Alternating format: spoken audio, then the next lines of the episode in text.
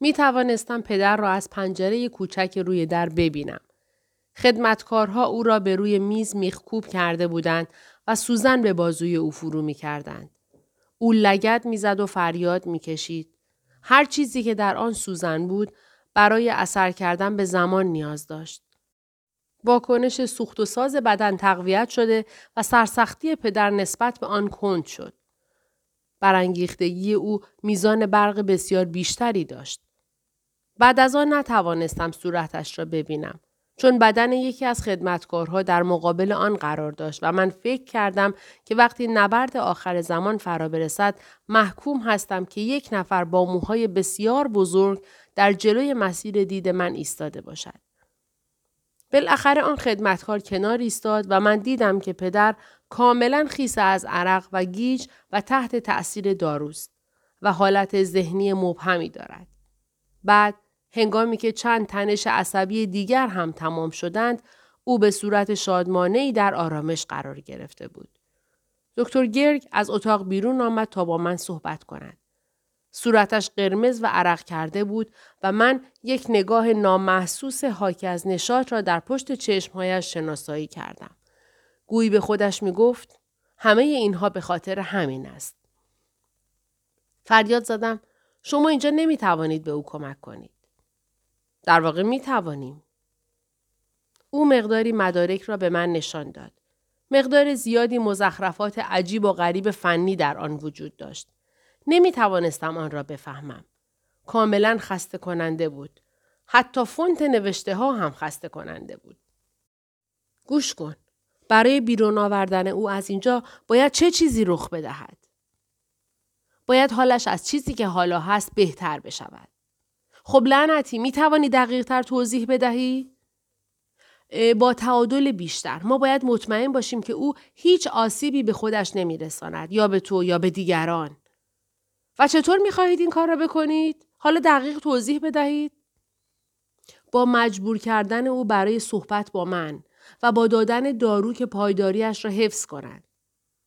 به نظر می رسد که همه اینها به زمان زیادی نیاز دارد. یک شبه اتفاق نمی افتد. خب چه مدت؟ به صورت تخمین. من نمی‌دانم جاسپر. شش ماه، یک سال، دو سال. به او نگاه کن. پدرت راه کاملا زیادی را رفته. خب لعنتی. من چه کار باید بکنم؟ در یک خانه لعنتی دولتی زندگی کنم؟ هیچ خیشاوندی نداری که از تو مراقبت کند؟ نه. امو یا خاله مردند. پدر بزرگ و مادر بزرگ. مردن مردن همه لعنتی ها مردند. من متاسفم جاسپر. این کاری نیست که بشود به سرعت آن را پیش برد. باید سریع باشد. من راهی برای آن نمی‌دانم. من گفتم به خاطر اینکه یک احمق هستی. مانند طوفان به راهروها دویدم و برای تفکر درباره ناله های بلند در هر دو طرف خودم نیز توقف نکردم. در بخش پذیرش خانم فرنچ با دقت زیاد مشغول بررسی ناخونهای دستش بود. مانند کسی که دوست ندارد با افکار خودش تنها بماند. آن ناخونها فقط یک راه فرار بودند. من او را با آنها رها کردم و بی صدا به داخل آسانسور خزیدم. در راه پایین رفتن به همه افرادی فکر کردم که شنیده بودم با آب و تاب زیاد خودشان را دیوانه خطاب می کنند و میزان بدشانسی های بیشتر و فراوانتری را برای آنها آرزو کردم. با یک اتوبوس به خانه رفتم. به نظر می رسید که مسافرهای دیگر هم به اندازه خودم احساس خستگی و فرسودگی دارند. من به مشکل خودم فکر کردم. این بیمارستان به جای آنکه یک راه پهن به سوی بهبودی باشد بیشتر موجب تسریع در زوال بدن، ذهن و روح او بود و اگر قرار بود پدر بهبود پیدا کند باید از آنجا بیرون می آمد. اما برای بیرون آمدن از آنجا باید اول خوب می شد. من برای بهبود بخشیدن به پدر باید کشف می کردم که دقیقا چه چیزی باعث بیماریش شده بود. یعنی ابزارهای او برای درآوردن خودش به صورت یک انسان بیمصرف. در آپارتمان به دنبال دفترچه های جدید پدر گشتم. به یک ایده نیاز داشتم و هیچ کتاب درسی نمی توانست بهتر از نوشته های خود او به من کمک کند. اما نتوانستم دفترچه ها را پیدا کنم. در کمد لباس یا زیر تخت خودش نبودند یا درون کیسه های پلاستیک بالای توالت پنهان نشده بودند. در هیچ یک از مکانهای پنهانی معمولی او نبودند. بعد از یک ساعت زیر و رو کردن کلی باید اعتراف می کردم که دفترچه ها اصلا در آپارتمان نبودند. پدر با آنها چه کار کرده بود؟ دوباره اتاق خواب را زیر و رو کردم که فقط از یک حالت هرج و مرج به حالت هرج و مرج دیگری تبدیل شد. کاملا خسته شده بودم و بر روی تخت خواب دراز کشیدم. بوی فروپاشی پدر هوای آنجا را پر کرده بود و من بیشترین تلاش خودم را انجام دادم تا از این فکر چسبناک به دور بمانم که این فقط آغاز پایان نبوده بلکه پایان واقعی و قطعی یعنی پایان پایان بوده است. یک کارت پستال از آنوک بر روی میز کنار تخت پدر بود. کلمه بالی با حروف چاپی توپر قرمز بر روی عکسی از کارگران مزارع برنج در مزرعه نوشته شده بود. آنوک در پشت کارت نوشته بود شما بچه ها به یک تعطیلات نیاز دارید. و فقط همین. قطعا ما به آن نیاز داشتیم. به روی دستم چرخیدم. یک چیزی در روکش بالش به سرم فرو رفت. بالش را تکان دادم. یک دفترچه سیاه از آن بیرون افتاد. یک صد و چهل صفحه بود که همه آنها شماره گذاری شده بودند. بسیار خوب. من تنها کسی بودم که می توانست به پدر خوراک بدهد و این دفترچه به من می گفت که چطور این کار را بکنم. مشکل این بود که وارد شدن به حالت ذهنی پدرم با خطر مشخصی همراه بود. چون حالت ذهنی او شامل نوعی از افکار بود که انسان را در بر می گرفتند. نه به آهستگی یا نامحسوس بلکه سریع مانند بسته شدن دهانه زنگ زده یک تله خرس. پس دفاع من این بود که آنها را با حال تعنه آمیز بخوانم. خودم را با توجه به این نکته برای ضربه آماده کردم و مشغول خواندن شدم. تعجبی نداشت که یک تجربه عمیقا ناراحت کننده بود.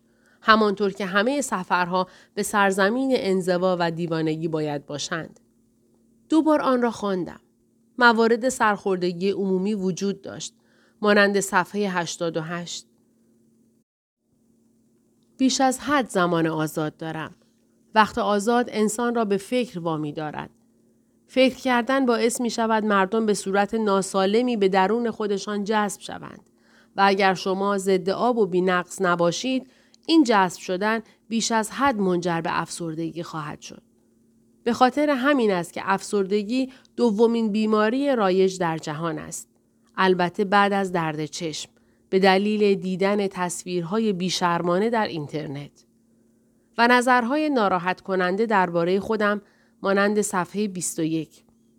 جاسپر بیچاره در حالی که وانمود می کنم در حال مطالعه هستم او را تماشا می کنم. فکر نمی کنم متوجه باشد که کوه دقایق زندگیش هر روز در حال سبکتر شدن است. شاید وقتی من بمیرم او هم باید بمیرد؟ و نظراتی درباره خودش. مشکل من این است که نمی توانم خودم را در یک جمله خلاصه کنم. تمام چیزی که می دانم این است که چه کسی نیستم.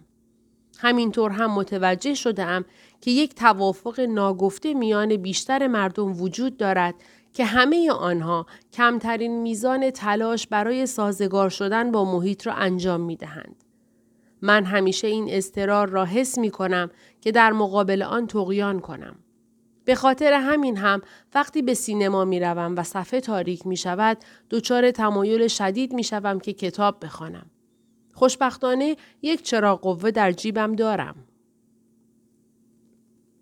تکراری ترین افکار پدر مربوط به تمایل به پنهان شدن، تنها بودن، انزوا و به دور ماندن از مزاحمت، سر و صدا و مردم بود. همان رجزخانی های معمول پدر. اما نکته قافلگیر کننده این بود که اشاره های هم به خود بزرگ بینی شده بود که من قبلا از زبان او نشنیده بودم. پاراگراف هایی در دفترچه او وجود داشت که به آرزوی شدید برای تسلط و تغییر دادن جهان اشاره داشتند.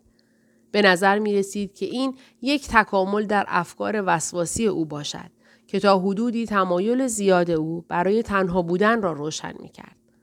من حالا آن را به صورت تمایل برای داشتن یک مرکز فرماندهی منزوی که بتواند حمله اش را از آنجا برنامه ریزی کند درک می کردم. برای نمونه این پاراگراف بود. هیچ سفر نمادینی نمی تواند در یک آپارتمان رخ دهد. هیچ چیز استعاری در رفتن به آشپزخانه وجود ندارد. چیزی برای صعود نیست. چیزی برای فرود نیست. فضایی نیست. بعد عمودی نیست. حالت کیهانی وجود ندارد. ما به یک خانه جادار و دلباز نیاز داریم. به برامدگی ها و شکاف ها و گوشه ها و حفره ها و برج ها. به راه پله ها و سرداب ها و اتاق های زیر شیروانی نیاز داریم. به توالت دوم نیاز داریم. ایده بنیادی مهم که مرا از مرد متفکر به مرد عمل تبدیل می کند در این مکان امکان پذیر نیست. دیوارها بیش از حد به سر من نزدیک هستند و مزاحمت های فکری بیش از حد زیاد هستند. سر و صدای خیابان، زنگ در، تلفن، من و جاسپر نیاز داریم به میان بوته ها برویم تا من بتوانم برای کار اصلی خودم برنامه ریزی کنم که آن را به صورت تخم گذاشتم. خودم هم به صورت یک تخم گذاشته شدم. من یک مرد نیمه کامل هستم و اگر بخواهم در گوش طلایی زمزمه کنم و چهره این کشور را تغییر دهم به یک مکان برای تمرکز فکر شدید نیاز دارم. و این مورد امرسون می‌فهمید. او گفته همان لحظه که ما با یک نفر آشنا می شویم هر یک از ما به یک تکه تبدیل می شویم. مشکل من این است.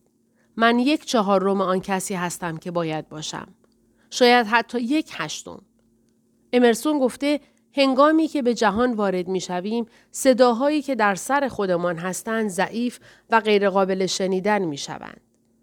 مشکل من دقیقا همین است. نمی توانم صدای خودم را بشنوم. او همچنین گفته ساده است که در این دنیا زندگی را به هدف نظرات دنیا ادامه دهیم. در تنهایی ساده است که زندگی را به هدف نظرات خودمان ادامه دهیم. اما مرد بزرگ کسی است که در میان جمعیت همان خوشخلقی بینقص زمان استقلال در تنهایی را داشته باشد. من نمی توانم این کار را بکنم. و بعد در دور دوم که دفترچه را خواندم یک نقل قول را دیدم که به معنای واقعی ترسناک بود. تا جایی که واقعا فریاد زدم واو چیزی که قبلا در عمرم هرگز نگفته بودم و از آن زمان به بعد هم هرگز نگفتم. در صفحه 101 نوشته بود پاسکال اشاره کرده که در طول انقلاب فرانسه همه دیوان خانه ها خالی شده بودند. کسانی که در آنجا بودند ناگهان یک معنی برای زندگی خودشان یافته بودند. دفترچه را بستم. به کنار پنجره رفتم و از بالا به های کج و معوج و جاده ها و خط و افق شهر نگاه کردم. بعد نگاهم را به سمت آسمان بردم و به سمت ابرهایی که در آن میرقصیدند. حس کردم که یک منبع تازه و سرزنده از قدرت را به درون بدن خودم جذب کردم. برای نخستین بار در زندگی خودم دقیقا می دانستم که چه کار باید بکنم. با اتوبوس به خانه ادی رفتم و با زحمت از یک مسیر مارپیچ بین جنگل های پرخرج سرقس گذشتم تا به جلوی خانه با نمای ماسه سنگ برسم. زنگ در را به صدا درآوردم. صدای آن از بیرون شنیده نمی‌شد. احتمالا ادی پول بسیار زیادی از کلوپ رقص برای خودش به دست آورده بود. فقط افراد ثروتمند می توانستند چنین مکان ساکتی برای خودشان فراهم کنند. سکوت به دلیل قطر زیاد در است و هرچه شما پول بیشتری داشته باشید در خانه شما هم سنگین تر است. روش دنیا همین است. فقیرها لاغرتر هستند و ثروتمندان چاقتر. ادی در حالی که موهای کمپشت خودش را شانه می‌زد در را باز کرد. ژل با قطره های بزرگی که می توانستم بوی آن را حس کنم از لبه شانه می چکید. من مستقیم به سراغ مطلب اصلی رفتم. تو چرا همیشه اینقدر با پدر من مهربان هستی؟ منظورت چیست؟ همیشه پول و کمک و مهربانی خودت را به او می دهی. چرا؟ پدر می‌گوید این از روزی که یکدیگر را در پاریس ملاقات کردید شروع شده. او این را گفت؟ بله. خب من نمی‌فهمم. تو چه چیزی را می‌خواهی بدانی؟ این سخاوتمندی تو. چه چیزی در پشت آن هست؟ چهره ادی به تقلا افتاده بود. در حالی که به دنبال کلمات مناسب برای جواب من میگشت شانه زدن سرش را تمام کرد. و در زمانی که پاسخ آن را آماده می کنی این را جواب بده. تو چرا همیشه از ما عکس می گیری؟ از ما چه می خواهی؟ من هیچ چیزی نمی خواهم. پس فقط یک دوستی ساده است؟ البته. پس باید بتوانی یک میلیون دلار به ما بدهی. این خیلی زیاده. خب چقدر می توانی فراهم کنی؟ شاید نمی‌دونم یک شیشم اون. چقدر میشه؟ نمی‌دانم. خب پدر مشغول پسنداز بود و من نمی‌دانم چقدر داره اما کافی نیست. کافی برای چه؟ برای کمک به او. جاسپر من به تو قول می دهم. هر کاری که بتوانم انجام می دهم یا به تو می دهم. پس یک ششم از یک میلیون دلار را به ما می دهی؟ اگر بتواند به تو و پدرت کمک کند بله. تو دیوانه ای. من کسی نیستم که در بیمارستان جاسپر. ناگهان به خاطر آزرده کردن ادی احساس بدی پیدا کردم. او واقعا یک انسان نادر بود و روشن بود که دوستی با پدرم برایش اهمیت زیادی دارد. من حتی این حس را پیدا کردم که این دوستی از نظر او دارای یک کیفیت روحانی عمیق است که به هیچ وجه با این حقیقت که پدر گاهی از دل و روده خودش هم متنفر می‌شد کمتر نمی شود.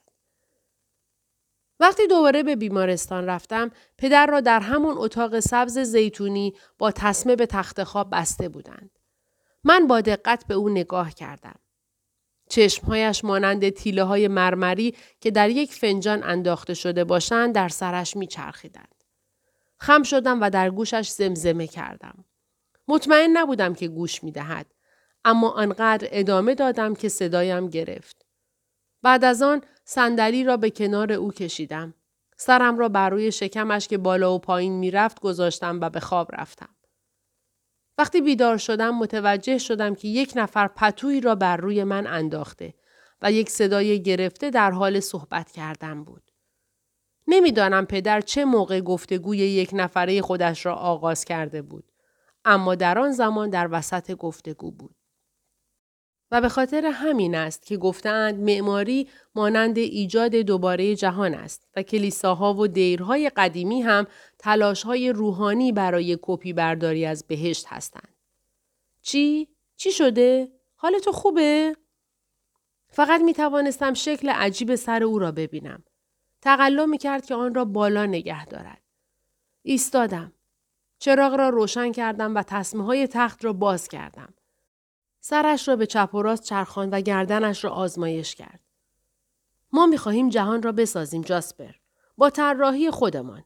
جایی که هیچ کس نمی تواند به آن وارد شود مگر آنکه از او بخواهیم وارد شود. می خواهیم یک جهان برای خودمان بسازیم؟ خب یک خانه تمام کاری که باید انجام بدهیم این است که آن را طراحی کنیم. نظر درباره آن چیست؟ گفتم فکر می کنم که عالیه. و میدانی چه چیز دیگری هست جاسپر؟ من می‌خواهم این رویای تو هم باشد. می‌خواهم که به من کمک کنی. می‌خواهم به آن متعهد باشی. ایده های تو را می‌خواهم. گفتم باشه بله عالیه. موفقیت آمیز بود. پدر در طوفان شن خودش یک پروژه جدید را یافته بود. تصمیم گرفته بود که یک خانه بسازد.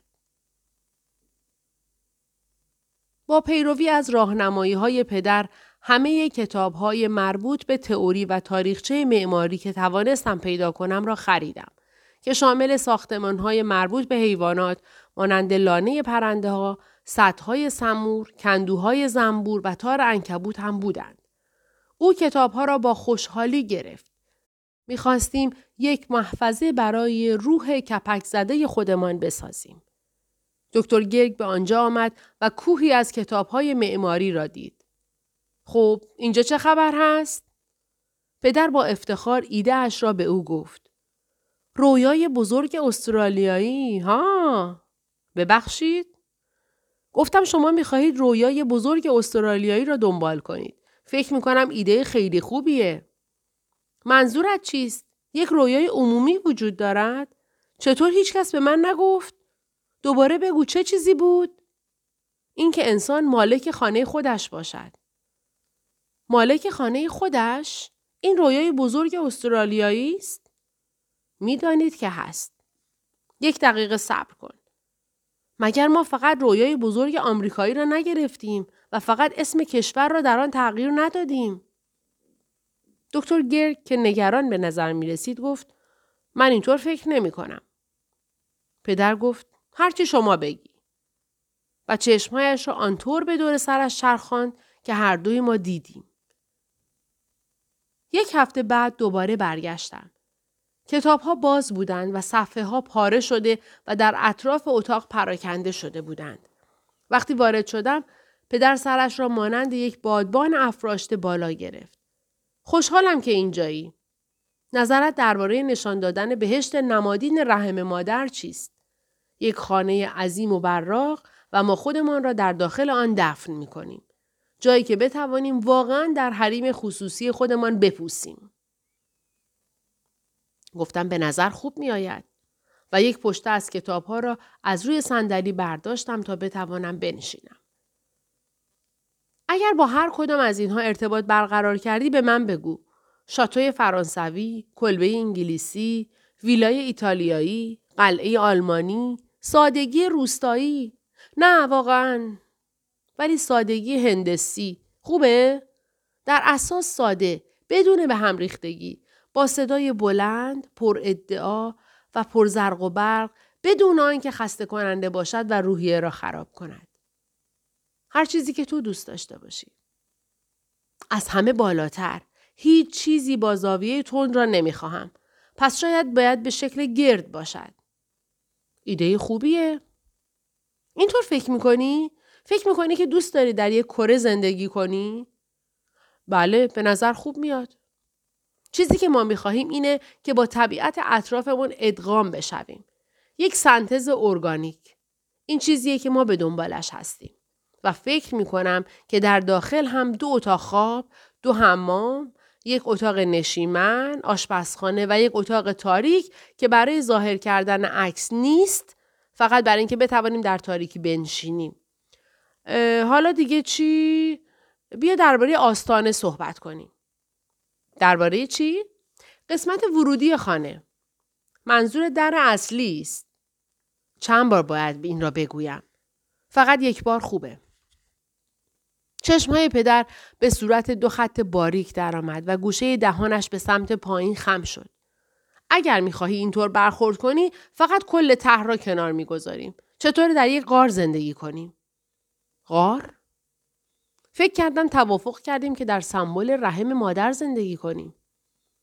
پدر خب اگر در بدنه یک درخت قدیمی زندگی کنیم چی؟ مثل مرلین یا سب کن می‌دانم می توانیم سکوهایی را در داخل درختها بسازیم. نظرت چیه جاسپر؟ ما درخت نشین هستیم؟ نه به صورت خاص. از چه موقع دیگه نمی‌خوای در نفسانیات پر از برگ زندگی کنی؟ دکتر گرگ به داخل اتاق آمد. مانند یک قاضی در دادگاه عالی قضایی که به مشتی از نئونازی ها نگاه می کند که ماشینش را در پشت چراغهای قرمز می شویند به دقت ما را بررسی می کرد. پدر بیا فقط یک خانه معمولی داشته باشیم. فقط یک خانه خوب، نرمال و معمولی. حق با توست. نمی‌خواهیم که به حد اعلا برسیم. باشد. کدام خانه را ترجیح می دهی؟ یک خانه مکعبی معمولی یا یک خانه استوانهی معمولی؟ من آهی کشیدم. مکعبی. تو تا به حال برج سامره در عراق را دیده ای؟ نه. تو دیده ای؟ باشه. اینجا یک معماری ساختاری داریم که باید به آن مسلط باشیم. من می‌خواهم پژواک صدای پای خودم را بشنوم. ولی نمی‌خواهم صدای پای تو را بشنوم. در این مورد چه کار می‌توانیم بکنیم؟ نمی‌دانم. پس بسیار خوب بیا درباره سقف صحبت کنیم. تو سقف بلند می‌خواهی؟ البته چرا باید کسی سقف کوتاه بخواهد؟ برای دار زدن خودش. باشد یک لحظه آویزان بمان بگذار ببینم پدر در میان کتابهایش جستجو کرد. ای بابا پدر چه بلایی به سر مغزت آمده؟ تو همه جا رو پر کرده ای؟ حق داری حق داری. نیاز داری که تمرکز داشته باشی. ما باید معقول باشیم. باید منطقی باشیم. پس بیا منطقی باشیم. هدفهای ذاتی در طراحی یک خانه کدامند؟ برآورده کردن نیازهای فیزیکی، خوردن، خوابیدن، دفع فاضلاب، حریم خصوصی. این به معنای راحتی، کارایی و بازدهی است. ولی نیازهای روانی ما چه می شوند؟ واقعا آنها هم به همان صورت هستند. در واقع من نمی‌فهمم چرا ما باید خودمان را در این مورد از مردم اطراف خودمان جدا کنیم.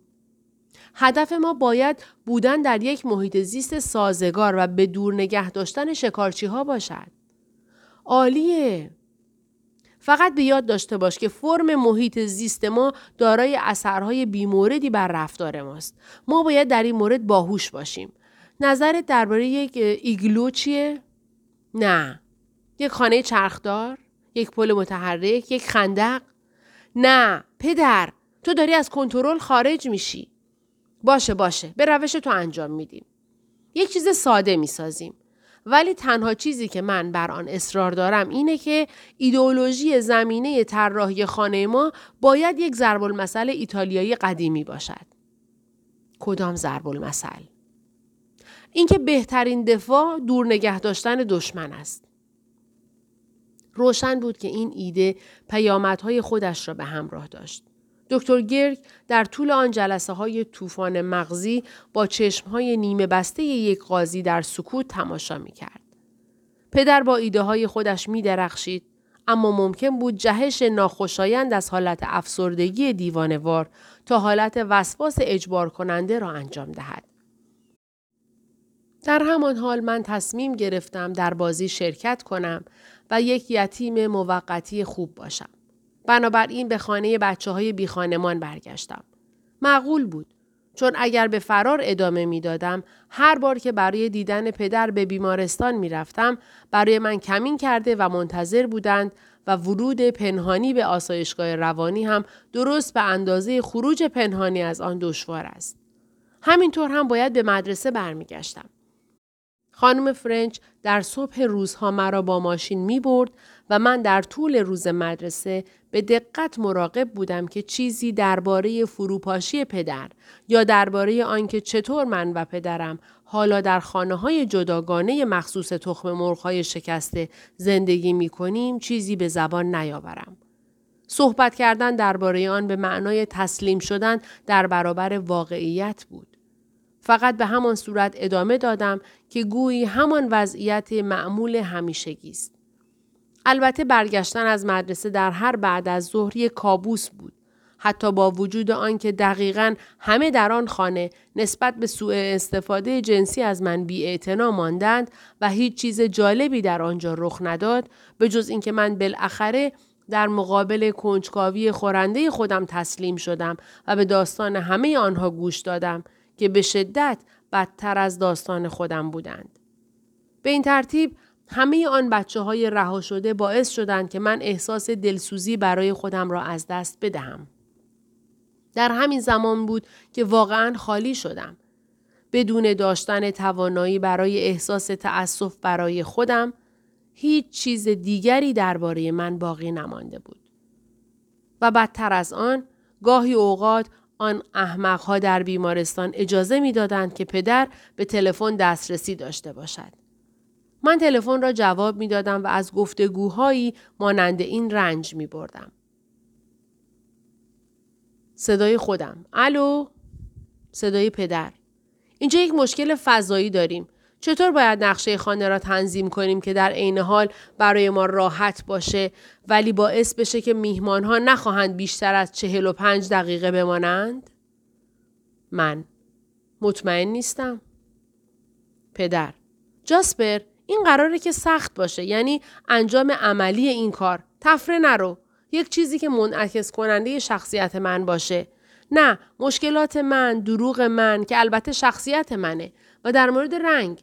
من می‌خواهم سفید باشه سفید کور کننده من خواهش می‌کنم میشه یک چیز ساده بسازیم پدر کاملا با تو موافقم یک چیز ساده می خواهیم که بتواند در اثر عناصر طبیعی فرسوده بشود. چیزی نمی خواهیم که بیشتر از خودمان دوام بیاورد. من. باشه. پدر. فضای باز برای زندگی این باعث اجتناب انسان از صمیمیت انسانی می شود. نه. صبر کن. من این را می خواهم. من می خواهم. سکوت طولانی. من. پدر. هنوز اونجایی؟ پدر. رینگ گاوبازی کلیسای جامع گوتیک کلبه گلی من داروهایت را می‌خوری؟ پدر و شومینه هم نمی‌خواهیم. شومینه همیشه من را به یاد گلدانهای پر از خاکستر میاندازد. من باشه یا ایسا پدر کدام را ترجیح می دهی؟ ایوان یا سایبان در حیات؟ اصلا فرقش چی هست؟ صبر کن من اهمیت نمی دهم. هر دو را می سازیم. و یک چیز دیگه هم بگم. میشه جزئیات تزئینی بره به جهنم. خودمون جزئیات تزئینی هستیم. بعد تلفن را قطع می کردم و به خودم دشنام می دادم که چرا پدر را روانه چیزی کردم که فکر می کردم یک مسیر به سمت ویرانی است. این گفتگوها قطعا من را برای تغییر ناگهانی که بعد از آن آمد آماده نمی کردن.